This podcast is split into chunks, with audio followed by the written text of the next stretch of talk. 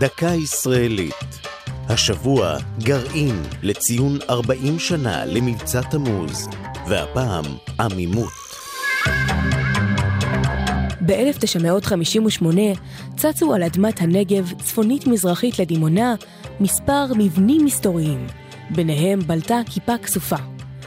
בתשובה לשאלת שגריר ארצות הברית דאז על פשר הבנייה, השיב קצין הקישור לשגרירות, אורי כהן, כי מדובר בסך הכל במפעל טקסטיל.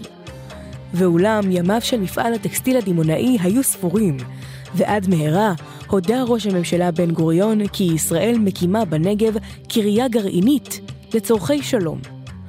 על הצד המדעי הופקד ארנסט דוד ברגמן, ראש הוועדה הישראלית לאנרגיה אטומית, אשר עם מנכ"ל משרד הביטחון הצעיר והנמרץ דאז, שמעון פרס, האדריכל אמנון ניב, ובסיוע מהנדסים צרפתים, הביאו את הכור אל העולם.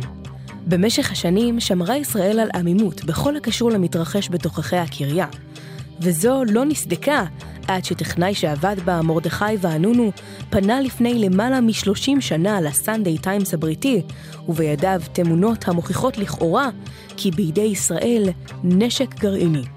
ואנונו נחטף ארצה והורשע בבגידה, ועל אף שרבים ראו בכך מעין אישור לדבריו, העמימות הרשמית נשמרת עד היום.